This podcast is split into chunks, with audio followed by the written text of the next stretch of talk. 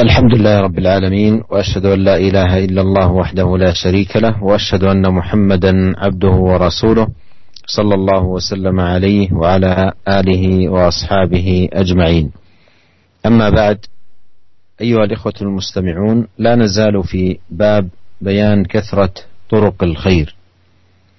وقد أورد الإمام النووي رحمه الله بعض الآيات ثم ساق أحاديث كان الأول والثاني والثالث وقد مرت في الحلقة الماضية من رواية أبي ذر رضي الله عنه وبلغنا إلى الحديث الرابع وهو من رواية أبي ذر أيضا رضي الله عنه وأرضاه فهي أربعة أحاديث توالت في صدر هذا الباب من حديث أبي ذر رضي الله عنه وأرضاه. Bismillahirrahmanirrahim. Alhamdulillah. Segala puji dan syukur kita panjatkan kehadirat Allah Subhanahu wa taala. Kita bersaksi bahwasanya tidak ada sembahan yang berhak untuk diserahkan ibadah dan ketundukan kecuali Allah Subhanahu wa taala, penguasa alam semesta ini. Dan kita bersaksi bahwasanya Muhammad adalah hamba Allah dan utusan Allah. Semoga salawat dan salam senantiasa tercurahkan kepada beliau dan juga kepada keluarga beliau serta seluruh karib, uh, seluruh sahabat beliau tanpa terkecuali. Para pendengar Radio Raja di mana pun Anda berada, uh, kita masih berada di bab yang sama yaitu bab bayan kathrati turukul khair, bab tentang penjelasan banyaknya jalan-jalan kebaikan. Dan telah lalu bahwasanya Al-Imam Nawawi rahimahullah membawakan beberapa ayat di awal dari bab ini, kemudian Al-Imam An-Nawawi rahimahullah membawakan hadis-hadis yang menunjukkan akan banyaknya jalan-jalan kebaikan. Dan pada uh, pertemuan yang lalu uh, telah kita bacakan dan telah disyarah oleh Syekh yaitu hadis yang pertama, hadis yang kedua, hadis ketiga dan hadis yang keempat yang kita dapati ternyata empat hadis secara berturut-turut diriwayat uh, merupakan uh, hadis-hadis yang diriwayatkan oleh sahabat Abu Dzar Al-Ghifari radhiyallahu taala anhu.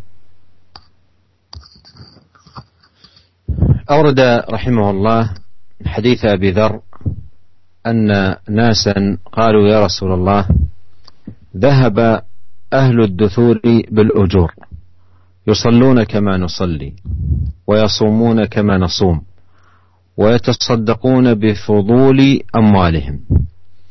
قال أوليس قد جعل الله لكم ما تصدقون به؟ إن بكل تسبيحة صدقة وكل تكبيرة صدقة وكل تحميدة صدقة وكل تهليلة صدقة وأمر بالمعروف صدقة ونهي عن المنكر صدقة وفي بضع أحدكم صدقة. قالوا يا رسول الله أيأتي أحدنا شهوته ويكون له فيها أجر؟ قال أرأيتم لو وضعها في حرام اكان عليه فيها وزر فكذلك إذا وضعها في الحلال كان له أجر. رواه مسلم. قال النووي رحمه الله تعالى الدثور بالثاء المثلثة الأموال. واحدها دثر. هذا الحديث داخل في الأحاديث الواردة في كثرة طرق الخير وتعددها. فقد روى أبو ذر رضي الله عنه أن ناسا أي من فقراء آه، الصحابة. قالوا يا رسول الله ذهب أهل الدثور بالأجور. أي ذهب أهل الأموال الكثيرة المتعددة بالأجر. لماذا؟ قالوا يصلون كما نصلي ويصومون كما نصوم ويتصدقون بفضول أموالهم. يصلون مثلنا ويصومون مثلنا لكن يزيدون علينا بأنهم يتصدقون بفضول أموالهم. وفضل المال الزائد عن الحاجة والكفاية من المال. بمعنى أن عندهم أموال كثيرة فالزائد من هذا المال الذي لا حاجة لهم فيه يتصدقون به ويؤجرون على هذه الصدقة. فقال لهم النبي عليه الصلاة والسلام أوليس قد جعل الله لكم ما تصدقون به؟ أي أنتم مع فقركم وحاجتكم لديكم مجال كبير جدا للصدقة ويسر الله لكم أمورا كثيرة تصدقون بها. ثم بين ذلك عليه الصلاة والسلام. قال إن بكل تسبيحة صدقة. وكل تكبيرة صدقة وكل تحميدة صدقة وكل تهليلة صدقة. ذكر الكلمات الأربع التي هي أحب الكلام إلى الله سبحانه وتعالى. سبحان الله والحمد لله ولا إله إلا الله والله أكبر. وبين عليه الصلاة والسلام أن بكل تسبيحة صدقة. إذا قال سبحان الله مرة واحدة فهذه صدقة. وإذا قالها مرتين صدقتان. ثلاث ثلاث صدقات وهكذا. كل تسبيحة صدقة وكل تكبيرة صدقة وكل تحميدة صدقة وكل تهليلة صدقة. لو لو قال كل واحدة من هذه الكلمات مئة مرة أصبحت مئة صدقة. وأمر بالمعروف صدقة ونهي عن المنكر صدقة. هذه صدقة متعدية يصل نفعها للآخرين. أما التسبيح والتكبير والتحميد والتهليل فصدقة قاصرة نفعها تعود على الفاعل نفسه. قال وفي بضع أحدكم صدقة. والبضع بمعنى الجماع يعني إتيان الرجل شهوته إتيانه أهله. قال وفي بضع أحدكم صدقة. وهذا أمر تعجب من الصحابة رضي الله عنهم أن يجامع الرجل زوجته وتكتب له صدقة. قالوا يا رسول الله أيأتي أحدنا شهوته ويكون له فيها أجر؟ لأنهم فهموا أن الصدقة أجر لهم كما تقدم في قالوا ذهب أهل الدثور بالأجور يتصدقون فيؤجرون. فلما قال لهم في بضع أحدكم صدقة قالوا يا رسول الله يأتي أحدنا شهوته ويكون له فيها أجر؟ أي يؤجر على إتيانه لزوجته؟ فقال لهم عليه الصلاة والسلام أرأيتم لو وضعها في حرام أي النطفة أو الشهوة؟ أرأيتم لو وضعها في حرام أكان عليه فيها وزر؟ أي هل يأثم بذلك؟ قال أرأيتم لو وضعها في حرام أكان عليه فيها وزر؟ فكذلك إذا وضعها في الحلال كان له أجر. كما أنه عندما يضعها في الحرام يؤزر ويأثم فكذلك إذا وضعها في الحلال فإنه يثاب على ذلك ويؤجر. وهذا فيه التنبيه على أن مجالات الخير وأبوابه كثيرة جدا ومتعددة وأنه ينبغي على العبد في كل يوم من أيامه أن يحرص على الاستكثار من الخيرات. ربنا رحمتي الله سبحانه وتعالى Hadis yang keempat uh, juga diriwayatkan dari Abu Dzar radhiyallahu taala anhu beliau berkata bahwasanya ada sebagian uh, orang berkata kepada Rasulullah, "Wahai Rasulullah, orang-orang zahab ahlu duthuri bil ujur, orang-orang yang memiliki harta yang banyak telah membawa banyak pahala. Mereka sholat sebagaimana kami sholat, dan mereka berpuasa sebagaimana kami berpuasa." dan mereka bersedekah dengan kelebihan harta mereka. Maka kata Nabi Shallallahu Alaihi Wasallam, bukankah Allah telah menjadikan bagi kalian apa yang bisa kalian lakukan untuk bersedekah? Sesungguhnya setiap tasbih itu sedekah dan setiap takbir itu sedekah dan setiap tahmid itu sedekah dan setiap tahlil itu sedekah. Dan mengajak kepada perkara yang ma'ruf, al-amru bil ma'ruf itu sedekah dan mencegah orang dari kemungkaran itu juga sedekah. Wa ahadikum. Bahkan jika kalian berhubungan dengan istri kalian maka itu sedekah. Qalu para sahabat berkata, "Wahai Rasulullah, Ayati ahaduna syahwatahu wa yakunu lahu fiha ajrun. Apakah salah seorang dari kami berhubungan dengan istrinya kemudian dia mendapatkan pahala? Kata Nabi Shallallahu alaihi wasallam, bagaimana menurut kalian kalau seandainya dia meletakkan syahwatnya pada perkara yang haram? Bukankah dia akan mendapatkan dosa? Maka demikian pula jika dia meletakkannya pada perkara yang halal, maka dia akan mendapatkan pahala. Hadis ini hadis yang diriwayatkan oleh Imam Muslim dalam sahihnya. Para pendengar yang dirahmati oleh Allah Subhanahu wa taala, uh, hadis ini merupakan salah satu dari hadis-hadis yang dibawakan oleh Al Imam Nawawi untuk menunjukkan bahwasanya jalan-jalan kebaikan sangatlah banyak. Di awal hadis ini Abu Dhar Al-Ghifari mengatakan inna nasan, anna nasan ada sebagian orang yang datang menemui Nabi Shallallahu alaihi wasallam yaitu mereka adalah fuqara sahabah, para sahabat yang miskin. Yang mereka mengadu kepada Nabi Shallallahu alaihi wasallam ya karena melihat bagaimana para sahabat yang memiliki kelebihan harta telah membawakan telah mendapatkan banyak pahala. Maka mereka mengatakan zahaba ahlu dusuri bil ujur. Wa Rasulullah, saudara-saudara kami yang memiliki harta yang banyak telah membawa banyak ganjaran. Ya. Mereka memiliki harta yang berlimpah dan uh, ber, beraneka ragam. Ya. Mereka telah membawa mendapatkan banyak pahala. Kenapa bisa demikian? Ya. Para sahabat menjelaskan kepada Nabi Shallallahu Alaihi Wasallam, Yusalluna kama nusalli. Mereka sholat sebagaimana kami sholat. Kami yang miskin sholat, mereka juga sholat yang kaya-kaya. Orang-orang kaya juga sholat. Wa yusumuna kama nasum. Kami berpuasa, yang miskin kami ini berpuasa, yang kaya juga berpuasa seperti kami. Akan tapi bedanya, wa yatasaddaquna bi fuduli amwalihim. Akan tapi mereka melebih uh, lebih daripada kami ya, memiliki kelebihan yang tidak kami miliki. Orang-orang kaya memiliki kelebihan yang tidak dimiliki oleh kami yang miskin, yaitu wa yatasaddaquna bi fuduli amwalihim.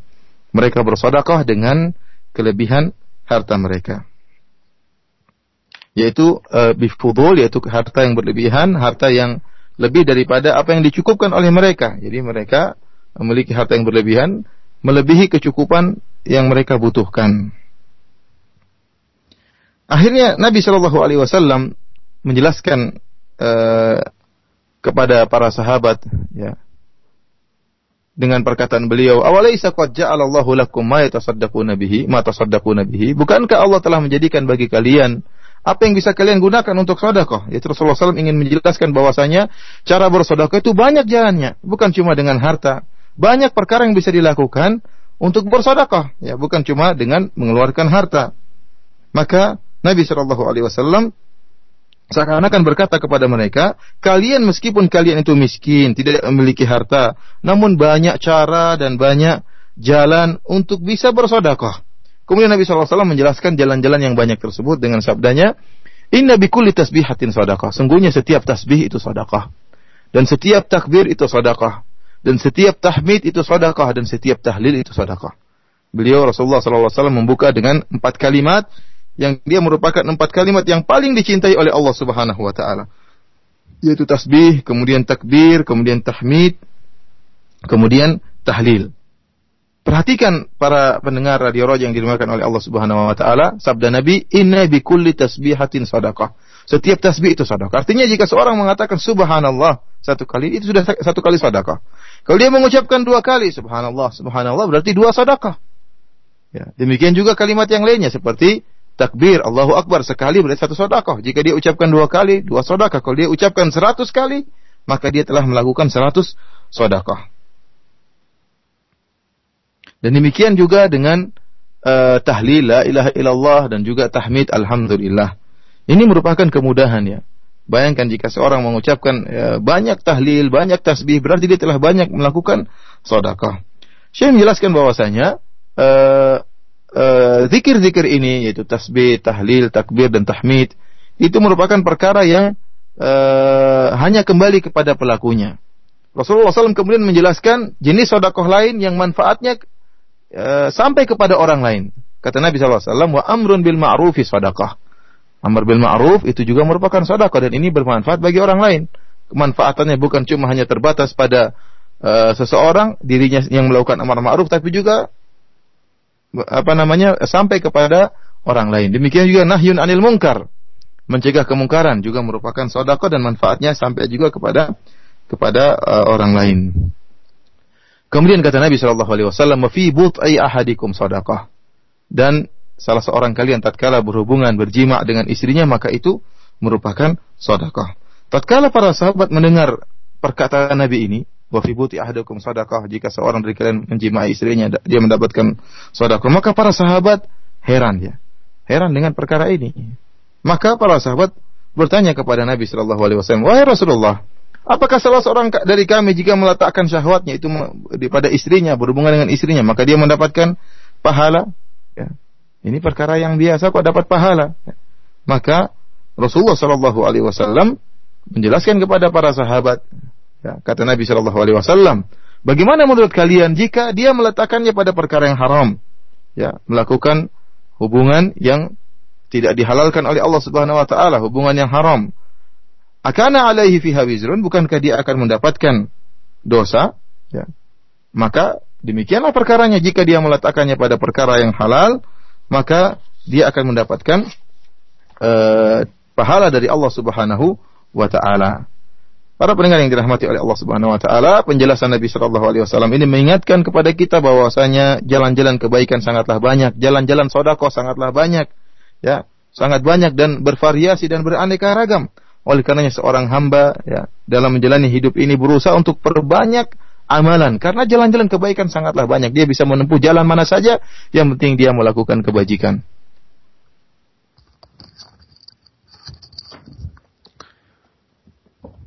ثم أورد الإمام النووي رحمه الله تعالى أيضا حديث أبي ذر رضي الله عنه وأرضاه قال قال لي النبي صلى الله عليه وسلم لا تحكرن من المعروف شيئا ولو أن تلقى أخاك بوجه طليق رواه مسلم. وأيضا هذا الحديث الخامس على التوالي لأبي ذر رضي الله عنه وأرضاه في هذه الترجمة آه، كثرة طرق الخير.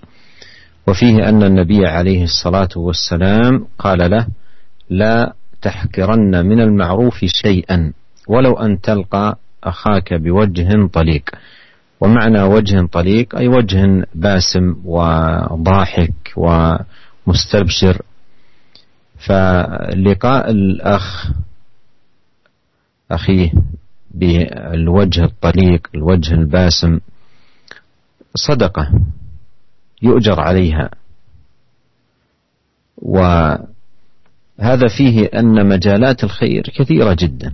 ومن مجالات الخير لقاؤك أخاك المسلم بالوجه الطليق. فإذا الواجب على المسلم ألا يحكر من المعروف شيئا وإن قل. حتى وإن رآه قليلا يسيرا ليس ذا بال لا يحكر شيئا. فمجالات الخير في الإسلام كثيرة جدا وعلى العبد أن يستكثر منها. فالآن في ضوء هذا الحديث لو أن شخصا خرج إلى المسجد ومن لقيه من المصلين لقيه بوجه طليق وذهب إلى وظيفته أو عمله أو محله الذي يبيع فيه وأيضا من يلقاهم يلقاهم بالوجه الطليق ورحابة الصدر وحسن الخلق وطيب المعاملة. كم هي هذه الأجور التي يحصلها بهذه المعاملة الكريمة الطيبة؟ ولا شك أن مثل هذا التعامل واللقاء بالوجه الطليق يدخل في ميزان حسناته ويكون بابا من أبواب الخير التي يؤجر wa yuthab. Para pendengar yang dirahmati oleh Allah Subhanahu wa taala, kemudian Al Imam Nawawi rahimahullah membawakan hadis yang kelima yang juga dari sahabat Abu Dzar radhiyallahu taala anhu. Di mana Abu Dzar berkata, "Qala li Nabi sallallahu alaihi wasallam, Nabi berkata kepadaku, la tahqiranna minal ma'rufi syai'an walau an talqa akhaka biwajhin taliq." Janganlah engkau menyepelekan kebaikan sedikit pun meskipun engkau bertemu dengan saudaramu dengan wajah yang ceria. Hadis ini hadis yang diriwayatkan oleh Alimah Muslim dalam sahihnya. Uh, hadis ini uh, juga dari Abu Dhar radhiyallahu taala anhu. Beliau menceritakan bahwasanya Nabi Shallallahu alaihi wasallam pernah berkata kepada dia untuk tidak meng, tidak menyepelekan kebaikan sedikit pun. Ya. Ya, yang terkadang uh, kita menyepelekan suatu kebaikan. Bahkan Nabi menjelaskan jika seorang bertemu dengan saudaranya dengan wajah tersenyum, itu juga merupakan sedekah karena makna dari wajhin taliq, wajhin taliq yaitu wajah yang senyum, kemudian uh, riang, uh, gembira ya. Uh, bukan wajah yang cemberut ya. Ini merupakan sedekah. Yang ini menunjukkan bahwasanya jalan-jalan dan pintu-pintu kebaikan sangatlah banyak. Bahkan perkara yang mungkin terkadang kita sepelekan, senyum kepada saudara itu merupakan merupakan sedekah. Oleh karenanya wajib bagi setiap muslim untuk tidak menyepelekan kebaikan apa pun. Meskipun sedikit, meskipun sepele menurut kita. Ya, mas, meskipun kita sudah mandang itu amalan yang sangat ringan. Nabi SAW mengingatkan jangan sampai disepelekan ya amalan tersebut. Kalau kita sudah tahu bahwasanya pintu-pintu kebaikan sangat banyak, maka kita berusaha untuk perbanyak kebaikan-kebaikan tersebut. Saya mengingatkan, kalau kita perhatikan hadis ini, ya, betapa banyak kemudahan yang bisa diperoleh oleh seorang eh, pahala dan ganjaran yang bisa dia peroleh dengan berdasarkan hadis ini. Kalau seandainya seorang berjalan pergi menuju masjid, tatkala di masjid dia bertemu dengan saudara-saudaranya, jamaah banyak orang, kemudian dia salami, kemudian dia senyum kepada mereka, bukankah dia mendapatkan banyak pahala? Setiap seorang yang dia temui dan keadaan dalam keadaan dia tersenyum dalam keadaan ceria, maka dia mendapatkan pahala. Ya, dia mendapatkan pahala salat berjamaah juga mendapatkan pahala, ya, pahala senyum dengan saudara-saudaranya. Kemudian juga seorang yang pergi ke tempat kerjanya. Ya. Beda dengan orang yang pergi ke tempat kerja dengan wajah yang cemberut, dengan wajah yang garang. Ya. Beda dengan orang yang pergi dengan wajah yang riang, kemudian bertemu dengan teman-teman kerjanya dengan penuh senyum. Ya. Dia mendapatkan pahala. Ya. Semakin banyak yang dia senyumi, yang dia uh, sapa dengan akhlak yang baik, maka dia semakin mendapatkan banyak pahala. Dan ingat kata Nabi SAW, janganlah kalian meremehkan ya amalan ini. Jangan kalian meremehkan senyum kepada saudara. Sungguhnya senyum Anda kepada saudara Anda itu merupakan pahala yang akan menjadi memberatkan timbangan kebaikan Anda di akhirat kelak. Ya, senyuman Anda kepada saudara Anda itu merupakan kebaikan yang yang akan memberatkan timbangan kebaikan Anda di akhirat kelak yang di mana kita semua sangat butuh kepada kebaikan di hari tersebut. ثم أورد النووي رحمه الله تعالى حديث أبي هريرة وساق هذا الحديث وبعده تسعة حديث كلها من رواية أبي هريرة رضي الله عنه وهذا من تفننه رحمه الله تعالى. هذه الترجمة بدأها أولا بخمسة أحاديث على التوالي آه، لأبي هريرة لأبي ذر رضي الله عنه ثم أتبعها بضعفها على التوالي عشرة أحاديث آه، من حديث أبي هريرة آه، رضي الله عنه آه، Kemudian Al-Imam Nawawi rahimahullah membawakan hadis yang keenam dari Abu Hurairah radhiyallahu taala anhu. Setelah sebelumnya Al-Imam Nawawi rahimahullah menyebutkan lima hadis secara berturut-turut dari Abu Dzar radhiyallahu taala anhu. Setelah itu beliau masuk pada hadis yang keenam hingga sembilan hadis berikutnya seluruhnya dari Abu Hurairah radhiyallahu taala anhu ini menunjukkan bagaimana uh, ilmu hadis yang dimiliki oleh Al Imam Nawawi rahimahullah ya di mana beliau membawakan lima hadis dari Abu Dzar kemudian beliau membawakan dua kali lipat ya ya dua kali lipat hadis yaitu sekitar sembilan hadis dari Abu Hurairah radhiyallahu taala anhu. قال رحمه الله عن أبي هريرة رضي الله عنه قال قال رسول الله صلى الله عليه وسلم كل سلام من الناس عليه صدقة كل يوم تطلع فيه الشمس. تعدل بين الاثنين صدقة. وتعين الرجل في دابته فتحمله عليها أو ترفع عليها متاعه صدقة. والكلمة الطيبة صدقة. وبكل خطوة وبكل خطوة تمشيها إلى الصلاة صدقة. وتميط الأذى عن الطريق صدقة متفق عليه.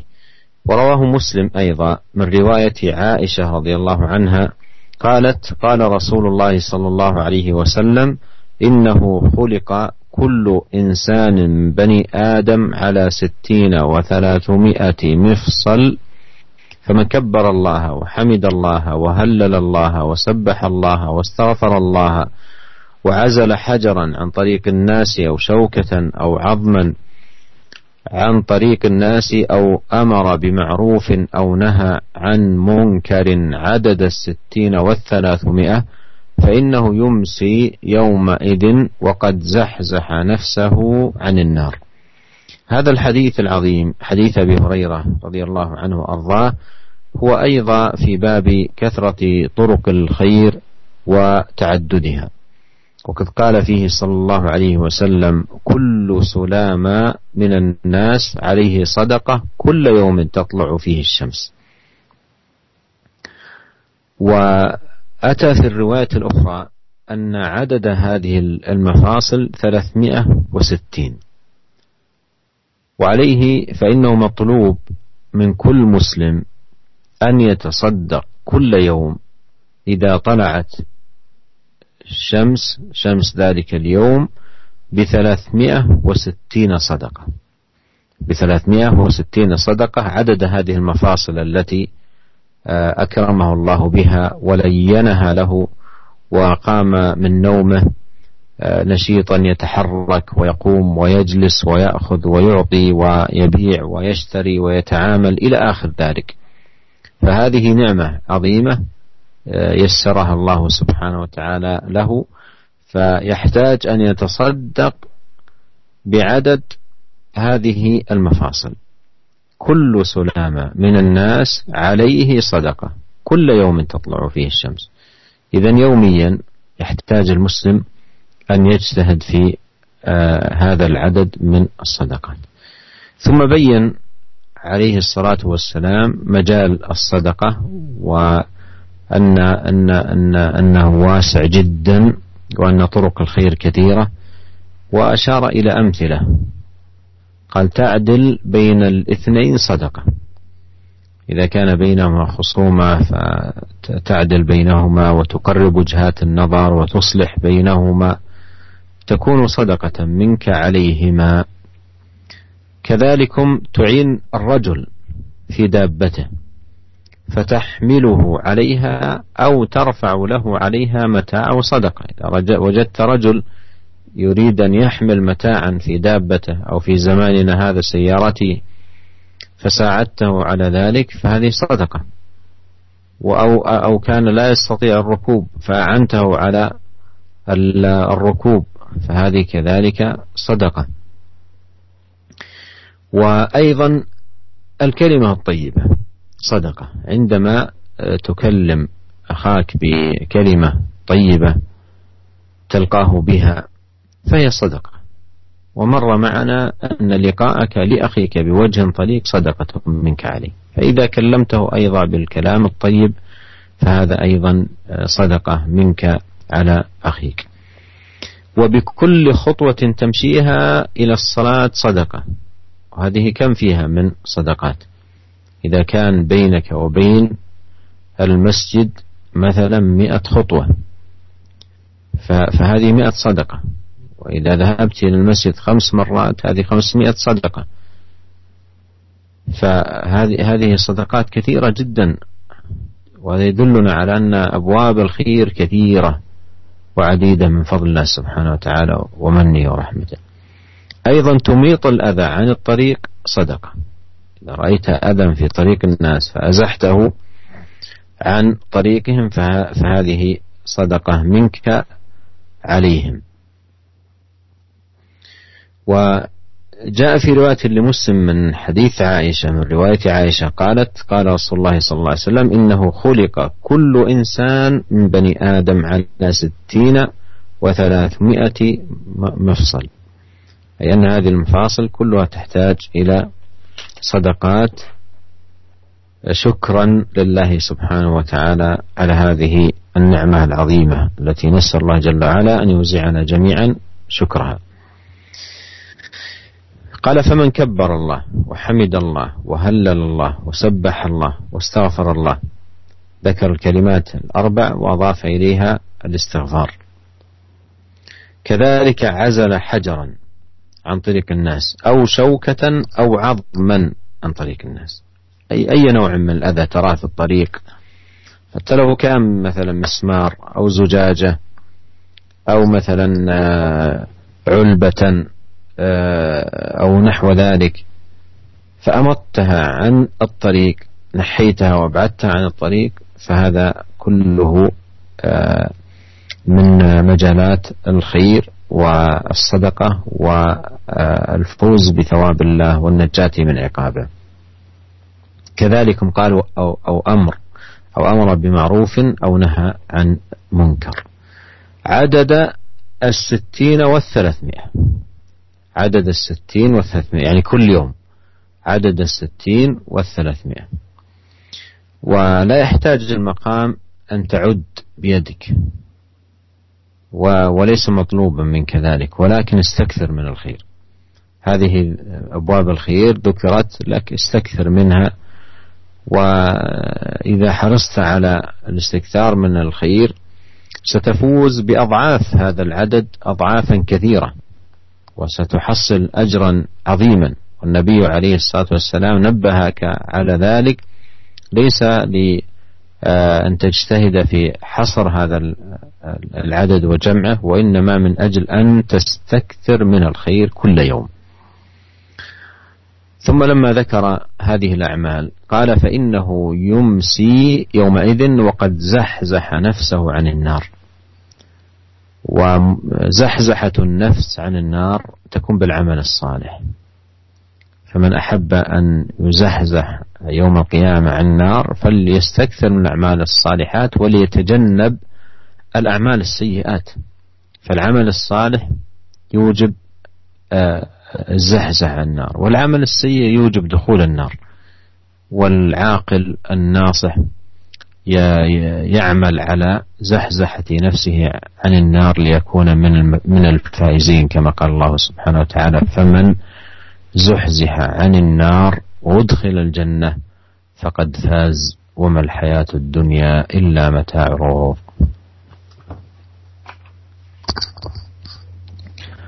Eh, para pendengar yang dirahmati oleh Allah Subhanahu wa taala. Kemudian Al Imam Nawawi rahimahullah membawakan uh, hadis dari Abu Hurairah radhiyallahu taala anhu di mana Nabi Shallallahu alaihi wasallam bersabda bahwasanya setiap persendian dari uh, manusia wajib untuk disodakahkan setiap hari di mana matahari terbit. Engkau berbuat adil di antara dua orang merupakan sedekah dan engkau membantu seorang pada tunggangannya engkau mengangkatnya untuk naik di atas tunggangannya atau engkau mengangkat barangnya ya di atas tunggangannya merupakan sedekah dan perkataan yang baik merupakan sedekah. Dan setiap langkah engkau yang yang engkau langkahkan menuju salat itu juga sedekah. Dan engkau menghilangkan gangguan dari jalan juga merupakan sedekah. Hadis ini diriwayatkan oleh Al-Imam Al-Bukhari dan Al-Imam Muslim muttafaqun alaih. Dalam uh, riwayat yang lain yang diriwayatkan Imam Muslim dari hadis Aisyah radhiyallahu taala anha di mana dia er, Aisyah radhiyallahu anha berkata Rasulullah shallallahu alaihi wasallam bersabda bahwasanya setiap manusia dari keturunan anak Adam diciptakan atas 360 persendian. Maka barang siapa yang bertakbir kepada Allah dan memuji Allah dan bertahlil kepada Allah dan bertasbih kepada Allah dan beristighfar kepada Allah atau menghilangkan batu dari jalan yang di, jalan umum yang dilewati manusia atau duri atau tulang dari jalan-jalan umum yang dilewati oleh manusia atau dia menyeru kepada perbuatan yang ma'ruf dan mencegah dari perbuatan kemungkaran sejumlah 360 maka uh, pada sore hari pada hari tersebut dia telah membebaskan dirinya dari neraka jahanam. Para pendengar yang dirahmati oleh Allah Subhanahu wa taala Hadis yang mulia ini yang sangat agung ini ya, juga menjelaskan tentang banyaknya jalan-jalan kebaikan dan beraneka raganya serta bervariasinya jalan-jalan dan pintu-pintu kebaikan. Ya Rasulullah SAW menyebutkan tentang bahwasanya setiap manusia ya itu diciptakan di atas 360 persendian dan setiap manusia dituntut untuk bersodakoh atas setiap sendinya, setiap persendiannya. Kapan setiap matahari terbit, kalau matahari terbit pada hari tersebut, maka setiap hari dia wajib untuk bersodakohkan, bersodakoh sebanyak 360 360 kali. Kenapa? Karena persendian tersebut merupakan kenikmatan yang Allah berikan kepada manusia. Allah telah membuat dia menjadi layin, menjadi dia lembut ya, menjadi dia apa namanya? uh, licin, mudah untuk digerakkan ya. Sehingga seorang tatkala bangun pagi mudah dia untuk menggerakkan persendiannya, mudah dia untuk melakukan pekerjaannya, dia tidak merasa sakit dari persendiannya. Bayangkan ya, seakan-akan sudah ada uh, oli yang dipasang di persendiannya. Seandainya kalau ternyata keras dan apa namanya kaku persendiannya, tentunya dia akan merasa kesakitan dan tidak bisa melakukan kegiatan aktivitasnya sehari-hari. Oleh karenanya, tatkala dia bangun pagi, kemudian persendiannya mudah untuk dia gerakan, dia berdiri, dia berjalan, dia berjualan, dia membeli, dia bekerja, ini merupakan nikmat yang sangat mulia yang telah Allah berikan kepadanya. Oleh karenanya dituntut bagi dia untuk bersyukur kepada Allah dengan bersedekah. Setiap sendinya harus dibayar dengan satu sedekah. Oleh karenanya dia uh, wajib bersedekah 360 kali dalam uh, sehari. Dan ini uh, sodako yang harus dikeluarkan setiap harinya. Kemudian Nabi Shallallahu Alaihi Wasallam menjelaskan bahwasanya perkaranya mudah untuk bisa bersedekah sebanyak 360 kali dalam sehari karena jalan-jalan kebaikan sangatlah banyak. Jalan-jalan kebaikan sangatlah luas dan sangatlah banyak dan sangat, sangat beraneka ragam serta bervariasi. Kemudian Nabi Shallallahu Alaihi Wasallam hanya menyebutkan memberi isyarat tentang misal contoh dari jalan-jalan kebaikan tersebut. Tentunya sangatlah banyak. Nabi SAW tidak menjelaskan seluruh jalan-jalan kebaikan. Beliau hanya memberikan beberapa contoh untuk membuka wawasan kita bahwasanya jalan kebaikan, jalan untuk sedekah sangatlah banyak. Beliau mengatakan, ta'dilu bainal isnaini sedekah. Engkau berbuat adil di antara dua orang yang mungkin ada khusum, ada pertikaian, ada permusuhan. Kemudian engkau dudukkan mereka berdua, engkau bersikap adil di antara mereka berdua, engkau dengarkan perkataan mereka berdua. Maka ini merupakan sodakoh yang kau berikan kepada pada mereka e, berdua. Itu sodakoh yang kau berikan kepada mereka berdua. Kemudian Nabi SAW menjelaskan, wa tu'inu rajula fi dabbatihi fatahmiluhu 'alaiha aw tarfa'u lahu 'alaiha mata'ahu sadaqatun. Kata Nabi SAW, Demikian juga engkau membantu seorang ya pada tunggangannya ya. Kalau zaman dahulu mungkin naik kuda atau naik onta, kalau zaman sekarang kita ada mobil ya, naik mobil, naik kendaraan ya, kita bisa bantu seorang. Ya. Kata Nabi SAW, mungkin ada orang yang tidak mampu untuk naik di atas tunggangannya, tunggangannya terlalu tinggi, kudanya terlalu tinggi, ontanya terlalu tinggi, maka kau angkat dia untuk naik di atas tunggangannya, sehingga dia bisa naik di atas tunggangannya. Atau dia ingin angkat barangnya, barangnya ingin dia naikkan di atas ontanya misalnya, maka kau bantu dia, itu juga merupakan sodako. Kalau sekarang kita dapati seorang kemudian ingin angkat bawa barangnya dimasukkan ke dalam mobilnya, maka kita bantu, itu juga merupakan eh, sodako. Kemudian kata Nabi SAW menyebutkan contoh yang lain, wal kalimatu thayyibatu sadaqah. Dan perkataan yang baik kepada saudaramu itu juga merupakan sodako. Telah kita sebutkan pada hadis yang lalu bahwasanya bertemu dengan saudara kita biwajhin taliq, bertemu dengan saudara kita dengan wajah yang ceria, wajah yang senyum juga merupakan sedekah. Jika kita setelah bertemu dengan saudara kita dengan wajah yang ceria, kemudian kita berbicara dengan dia dengan perkataan yang baik, dengan perkataan yang lembut, kita mendapatkan sedekah lagi yang lain. Subhanallah, jalan-jalan kebaikan begitulah banyak, begitu banyak dan begitu luas dan begitu beraneka ragam. Senyum sedekah, ber, ber, ber, berkata-kata dengan perkataan yang baik juga merupakan sedekah. Ya. Kemudian Nabi SAW juga menjelaskan, wa bikulli khutwatin tamshiha ila salati sadaqah dan setiap langkah yang engkau langkahkan menuju sholat itu juga merupakan sodakoh. Bayangkan kalau jarak rumah kita dari rumah kita ke masjid kita melaksanakan sholat berjamaah ternyata butuh 100 langkah untuk bisa sampai ke masjid. Maka setiap kita sholat kita mendapatkan 100 sodakoh. Ya. Ya, 100 sodakoh. Kalau kita balik lagi dapat 100 sodakoh lain-lain.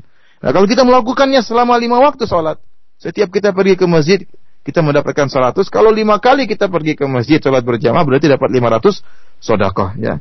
Luar biasa ya semakin uh, ternyata jalan-jalan kebaikan untuk bersodakoh sangatlah uh, sangatlah banyak.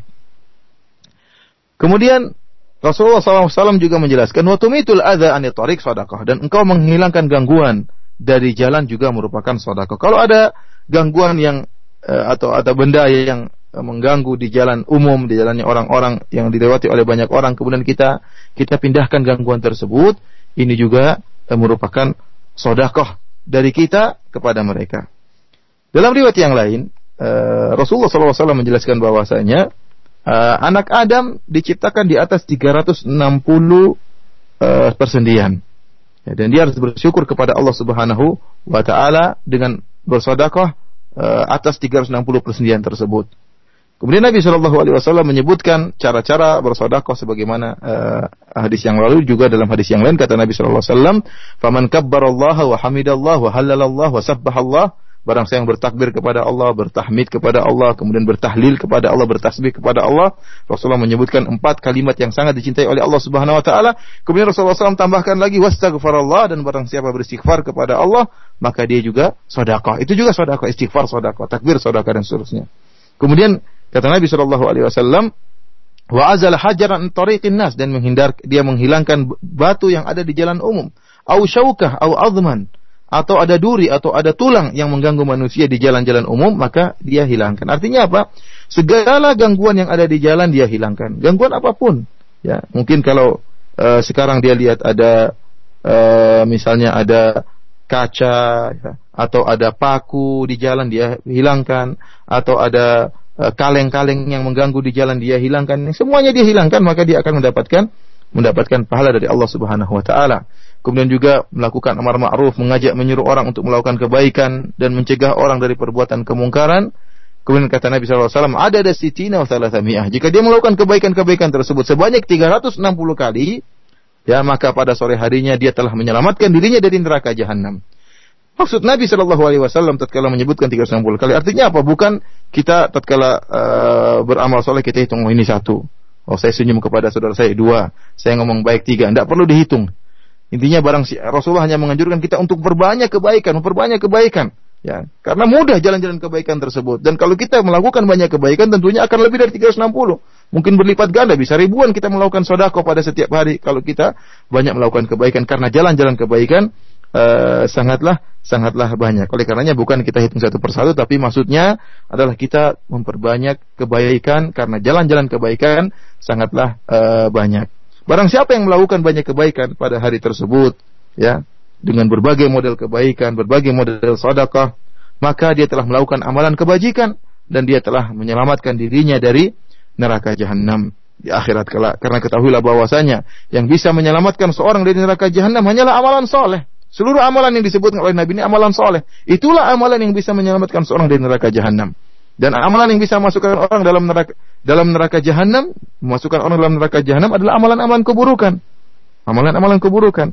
Oleh karenanya bar, uh, hendaknya setiap hamba berusaha memperbanyak amalan kebaikan dan menjauhkan dirinya dari amalan keburukan sehingga dia akan mendapatkan keberuntungan sebagaimana firman Allah Subhanahu wa taala, "Faman zuhziha 'anil nar wa udkhilal jannata faqad faz, wa mal hayatud dunya illa mata'ul gurur." Barang siapa yang diselamatkan dari neraka jahanam dan dimasukkan ke dalam surga, maka dia telah mendapatkan kemenangan dan tidaklah kehidupan dunia ini kecuali hanyalah uh, uh, kenikmatan yang uh, yang menipu. ثم أورد رحمه الله تعالى حديث أبي هريرة رضي الله عنه عن النبي صلى الله عليه وسلم قال من غدا إلى المسجد أو راح أعد الله له في الجنة نزلا كلما غدا أو راح. متفق عليه. قال النووي رحمه الله النزل القوت والرزق وما يهيأ للضيف. والغدو في قوله غدا الذهاب غدوة أي في أول النهار. والرواح في قوله راح يطلق على ما بعد الزوال. وهذا الحديث فيه كثرة أبواب الخير وأن العبد كل ما غدا إلى المسجد يعني في أول النهار أو راح المسجد في آخر النهار ما بعد الزوال أعد الله له بهذا الغدو والرواح نزلا في الجنة أي قرا وقوتا ورزقا وثوابا أعده الله سبحانه وتعالى في له في جنات النعيم. ونسأل الله الكريم رب العرش العظيم بأسماء الحسنى أن يوفقنا أجمعين للاستكثار من الخيرات والعون والتوفيق لما يحبه ويرضاه من سديد الأعمال. من سديد الأقوال وصالح الأعمال إنه سميع قريب مجيب والله أعلم وصلى الله وسلم على عبده ورسوله نبينا محمد وآله وصحبه Para pendengar yang dirahmati oleh Allah Subhanahu wa taala, kemudian Al Imam Nawawi rahimahullah membawakan hadis yang ketujuh yang juga dari sahabat Abu Hurairah radhiyallahu taala anhu semoga Allah meridhoinya bahwasanya Nabi Shallallahu alaihi wasallam bersabda, "Man goda idal masjid awrah, barang siapa yang di awal hari pergi ke masjid atau di waktu uh, sore hari pergi ke masjid a'adallahu lahu fil jannati nuzulan kullama ghada maka Allah Subhanahu wa taala akan persiapkan baginya hidangan di surga. Ya hidangan yaitu makanan dan rizki di surga. Ya setiap kali dia pergi ke masjid baik di pagi hari maupun di sore hari hadis ini hadis yang sahih yang diriwayatkan oleh Imam Bukhari dan Muslim dalam sahih mereka uh, yang dimaksud dengan goda di sini al-ghudu yaitu uh, pergi di awal nahar, di, di awal hari, yaitu di pagi hari. Adapun yang dimaksud dengan rawah dari sabda Nabi Aurah, rawah artinya dia pergi setelah uh, tergelincirnya matahari, setelah lewat uh, waktu zuhur, ya entah jam 2 atau sore hari ya. Ini dikatakan dalam bahasa Arab dinamakan dengan rawah. Uh, hadis ini uh, menjelaskan tentang banyaknya jalan-jalan kebaikan. Karena setiap setiap kali seorang hamba pergi ke masjid untuk melaksanakan ibadah di masjid, baik e, tatkala di pagi hari maupun di siang hari, setiap kali dia berangkat maka dia akan mendapatkan pahala dari Allah ganjaran yang luar biasa. Allah akan persiapkan bagi dia nuzul, yaitu hidangan atau rizki yang Allah siapkan baginya di surga kelak. Ya, selain mendapatkan ganjaran yang luar biasa di akhirat kelak berupa kenikmatan yang luar biasa, Allah telah menyebutkan Rasulullah telah menyebutkan bahwasanya Allah akan menyiapkan baginya hidangan. Setiap kali dia beranjak pergi ke masjid baik di pagi hari maupun di sore hari yang ini menunjukkan bahwasanya jalan-jalan kebaikan sangatlah mudah dan sangatlah banyak ya dan sangat bervariasi. Tinggal kita uh, bisa uh, menempuh jalan-jalan tersebut. Oleh karena kita mohon kepada Allah Subhanahu wa taala untuk senantiasa membantu kita bisa melaksanakan bisa menempuh jalan-jalan kebaikan dan senantiasa memberikan taufiknya kepada kita, kemudian bagi kita untuk memperbanyak amalan-amalan kebajikan. Demikian saja para pendengar yang dirahmati oleh Allah Subhanahu wa taala kajian kita pada kesempatan kali ini.